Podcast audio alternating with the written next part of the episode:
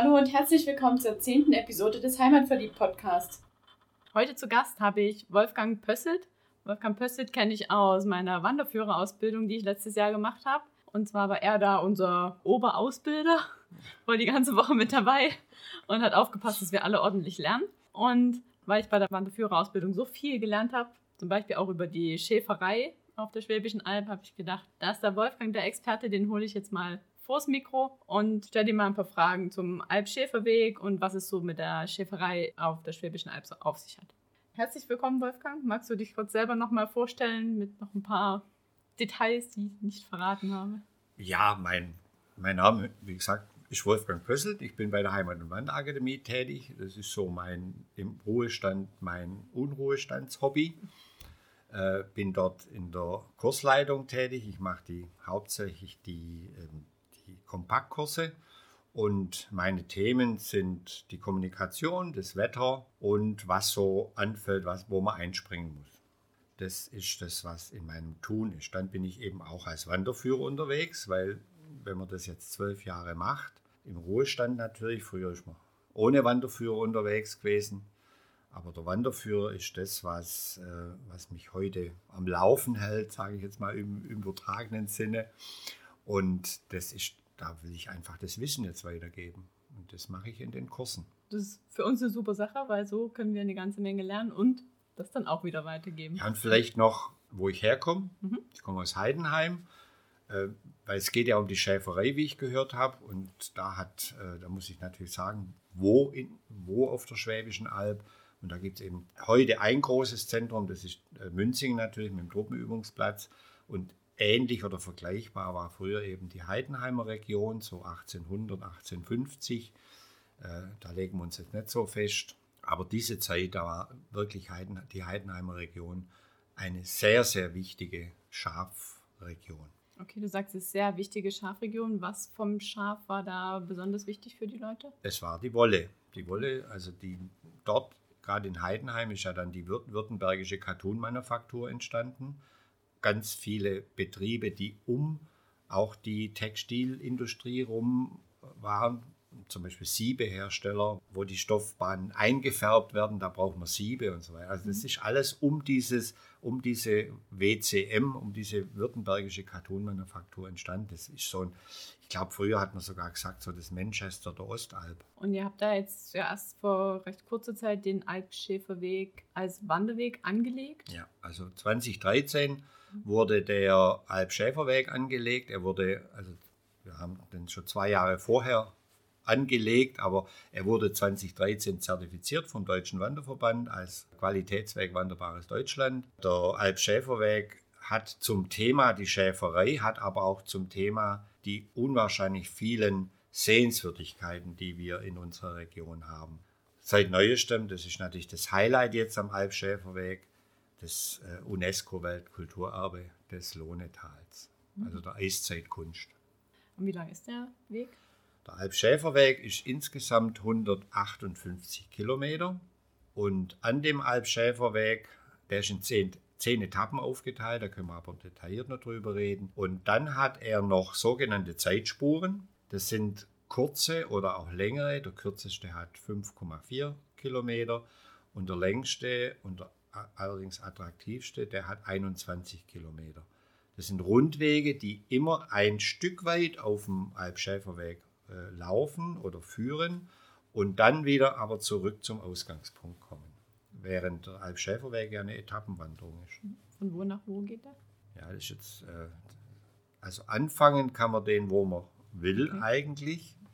Er geht einmal im Kreis rum wenn man so will, auf, wenn man es auf der Karte anschaut, einmal um den, um den Landkreis Heidenheim, also die Brenzregion. Wir haben aber vom, wir, machen, wir haben den ja hauptsächlich mit dem Landratsamt zusammen angelegt, also Landratsamt und Schwäbischer Albverein in Zusammenarbeit. Und ähm, wir haben den in Etappen aufgeteilt, in zehn Etappen, die auf der einen Seite sehr gut zu wandern sind und auf der anderen Seite bis auf eine haben wir an jedem Etappenende eine gute Übernachtung, wo wir wissen, die, die hält auch ein bisschen. Diese offizielle Tour fängt in Gingen an der Brenz an. Da hat man gleich das Highlight steif, also da haben wir gleich die Teddybären und dann äh, auch die Wolle. Ja, da ist die Filzfabrik, auch Wolle. Das sind alles Industrie, Industrien, die entstanden sind im Zusammenhang mit der Wolle. Also man muss eigentlich andersrum sagen, Entschuldigung, da muss man sagen, die Filzfabrik wegen der Wolle und aus der Filzfabrik hat Margarete Steif, oh, die hat ja die Abfälle, die war, die war ja irgendwie verwandt mit, mit, äh, mit der Filzfabrik, hat die aus den Abfällen diese kleinen Elefanten genäht. Die war ja im Rollstuhl, hat ja Kinderlähmung gehabt und hat aber da eine Beschäftigung gefunden und hat so ihr Weltimperium, Knopf im Ohr. Das ist so ein Highlight gleich zu Beginn dieses Schäferwegs, wenn man den in Alpschäferweg, muss ich sagen, wir haben noch andere Schäferwege. Aber dieser, dieses, dieses Gingen bietet sich deshalb an, man kann es mit der Brenzbahn hervorragend erreichen. Wir haben ein, toll, gleich ein tolles Programm zum Start und es geht der Brenz entlang, zum Beispiel nach Sontheim-Brenz und dann rüber bis zum, UNESCO, zum neuen UNESCO-Weltkulturerbe, dem Vogelherd, die 34.000 Jahre alten ersten Kunstwerke der Menschheit entdeckt worden sind. Und dann kann man quasi wie auf dem Jakobsweg eine Etappe laufen, gut übernachten, wieder eine Etappe laufen, läuft aber, wie du schon sagst, im Kreis das und kommt am Ausgangsort wieder Kreis, an. Ja. Ah, ja. ja. wir haben noch den Vorteil, wenn man, den, wenn man den, äh, die, die Grundkarte vom, vom Alpschäferweg anguckt, der sieht so ein bisschen aus wie ein fliegender Vogel, sage ich jetzt mal, was man sich vorstellen kann. Und äh, wir haben da vier Ecken, die könnte man zum Beispiel auch an einem Wochenende machen. Wir haben überall Abkürzungswege eingebaut. Also man kann so die, die Wehntalschleife, also dieses Wehntal und Meteorgrader in, in Steinheim, das ist so eine Schleife, die man machen kann in zwei, drei Tagen, also ein Wochenende. Dann haben wir eine ganz, ganz tolle Schleife, zum Beispiel gerade in Sondheim-Brenz unten. Da kann man gingen, Sondheim-Brenz, dann Vogelherd und wieder zurück. Eselsburger Tal kann man, noch, äh, kann man noch eine schöne Schleife machen. Und so bietet der Weg eine unwahrscheinliche Vielfalt an, an Wandermodifikationen an. Mit den Zeitspuren, die ich vorhin genannt habe, ist er insgesamt 280 Kilometer Wanderdestination. Und das ist schon das ist schon ein tolles Angebot. Und ich gehe davon aus, dass der super ausgeschildert ist, ihr da dafür zuständig seid. Womit, wo, wie erkennt man den Alpschäferweg? Was ist das für ein das, Symbol? Das Logo muss, muss du so vorstellen, das ist ein blaues, viereckiges Zeichen. Und da ist eine weiße Zeichnung drauf, die einen Schäfer darstellt mit einem Hund. Also wenn man an so einem Schild mal vorbeikommt, dann ist das das Indiz ja, dafür, so jetzt ist man auf dem Alpschäferweg unterwegs. Ja. Und wer sorgt dafür, dass der Weg immer gut begehbar ist. Also im Alpverein machen das ja die Wegewarte. Wie ist das da organisiert? Das machen bei uns auch Wegewarte. Also es sind meines Wissens 13 Ortsgruppen ein involviert, also die Wegwarte von 13 Ortsgruppen sind involviert. Die, äh, wir haben jetzt eine Aktion laufen in der Presse, die sehr gut äh, angekommen ist. Wir, äh, das Land, nicht wir, sondern das Landratsamt ähm, hat eine Aktion gestartet, Wegepaten, weil wir haben das Problem, dass drei von den Wegwarten, die bisher gearbeitet haben, weggebrochen sind. Die machen es nicht mehr. Und äh, so haben wir jetzt Wegepaten praktisch versucht, aus der Bevölkerung zu bekommen. Und wir, wenn ich immer von wir sage, das ist die Touristikabteilung des Landratsamts, also Touristik und Wirtschaftsförderung. Die wiederum hat ein Kompetenzteam zusammengestellt, wo ich dazugehöre, wo der Gau Wegwart dazugehört vom Schwäbischen Albverein und ein Wegwart aus Zang. Wir drei sind praktisch so ein Kompetenzteam und wir sind auch die schnelle Eingreiftruppe. Also wenn jetzt Wanderer unterwegs sind, was jetzt ja wieder losgeht, äh, und er wird sehr gut angenommen. Äh, wir haben übrigens an der jetzigen CMT eine, eine Wiederzertifizierung bekommen. Also wir haben das, das, äh, die Kriterien wieder erreicht oder, oder gehalten und haben eine Neuzertifizierung für die nächsten drei Jahre. Und dieses Kompetenzteam, wenn jetzt zum Beispiel Wanderer unterwegs sind und da, da kriegt Landratsamt meistens einen Anruf, äh, am Moldenberg in Heidenheim sind die Brennnesseln so hoch, dass man nicht mehr durch kann, dann kriegt der Wolfgang Pössl einen Anruf äh, von der Frau Sokut vom Landratsamt, äh, du Wolfgang könntest nicht raus äh, mit dem Freischneider und mähen. So geht es. So geht das, ja. Denkt man gar nicht so drüber nach, wenn man unterwegs ist. Da ist der Weg einfach und es ist super schön, aber wer sich darum kümmert und. Ja, es das sind enorm viele Menschen, die da. Es ist natürlich auch, wir müssen da auch den Menschen vom Forst danken. Wir haben Bauern, also inzwischen, wie gesagt, manche sind begeistert von dem Weg, auch wie er angenommen wird. Ja. Und da haben wir zum Beispiel auch Bauern, die, wenn die ihren Waldweg oder ihre Feldwege mulchen, dann fahren die auch ein Stück weit, wenn es in ihrem Bereich ist, ein Stück weit auf dem, auf dem Alpschäferweg und mulchen den. Also es ist so langsam, hat sich da ein ganz, ganz tolles Team eingespielt. Aber es ist ein immenser Aufwand im Hintergrund. Glaube ich gern. Und du hast jetzt schon ein paar Mal angesprochen, dass der Weg zertifiziert ist. Ja. Was ist das für eine Zertifizierung?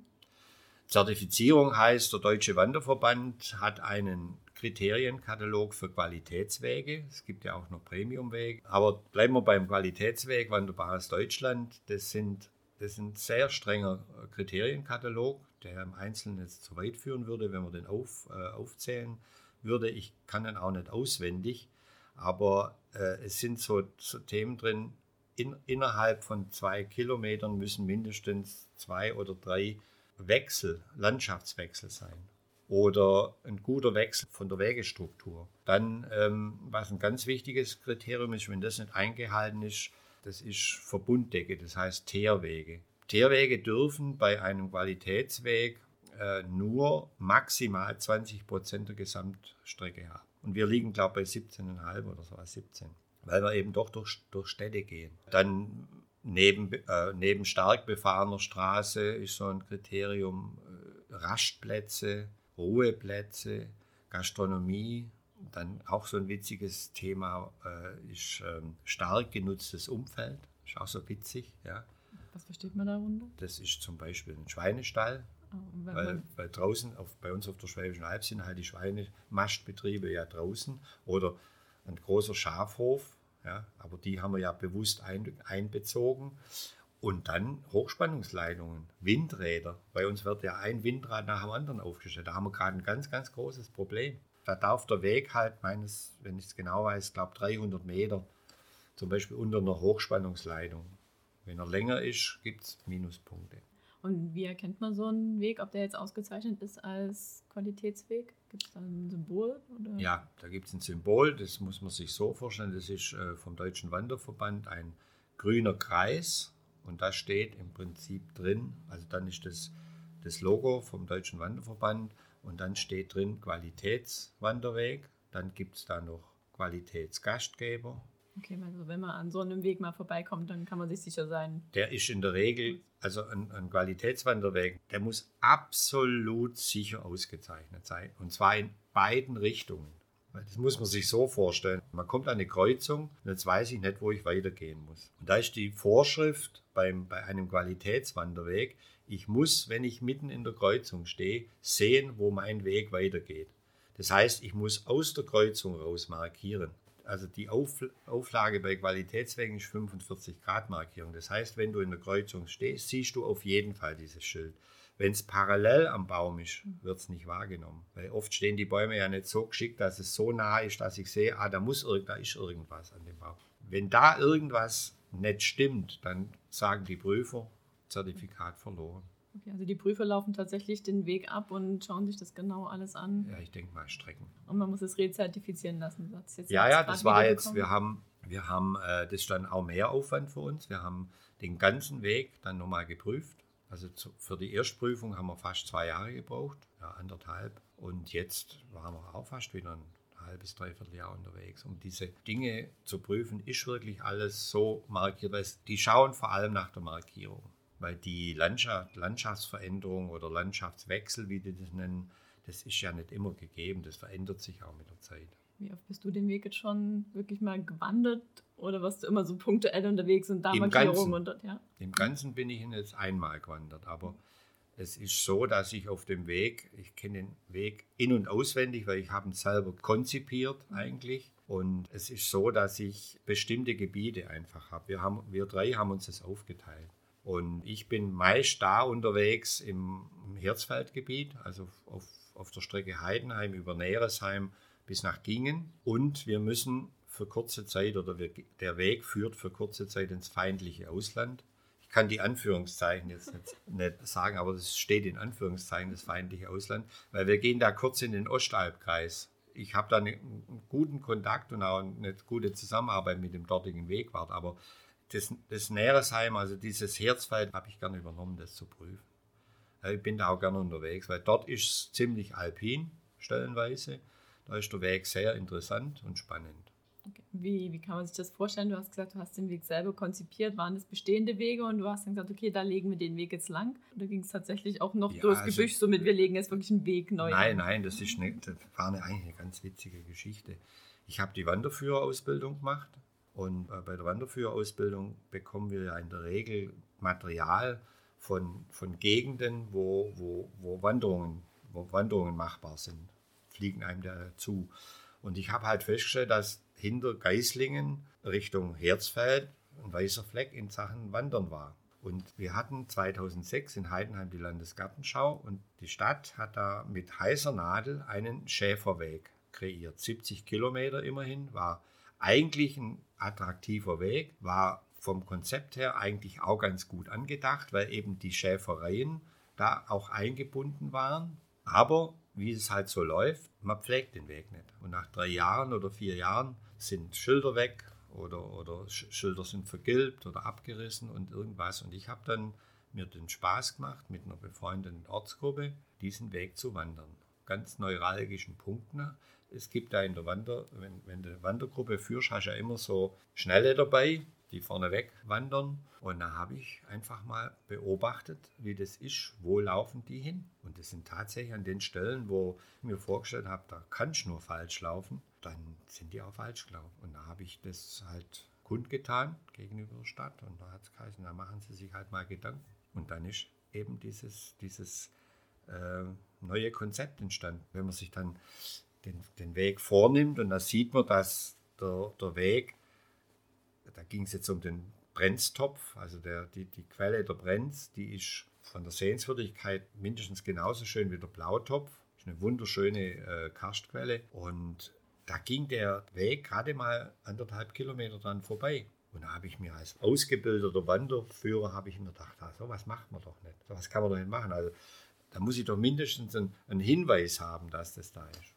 Habe ich gedacht, naja, äh, da, damals war ja auch dann die äh, Empfehlung vom Land, dass wenn neue Wege angelegt werden, sollen die immer auf Albvereinswege gelegt werden, weil dann ist die Pflege gesichert. Und da habe ich gedacht, ja klasse, das ist, jetzt gucke ich mir mal, wie könnte man denn den Weg führen, dass man an den, an den äh, Brenzursprung kommt oder mindestens näher an den Brenzursprung kommt, sodass man von oben sieht und dass dann der, wo runter will oder ran will, das dann angucken kann. Und so ist es dann bei jeder Sehenswürdigkeit gewesen im Bereich Neresheim habe ich zum Beispiel die Grenze, Landkreis Heidenheim, Ostalbkreis, ist eine alte Grenze vom Kloster Neresheim.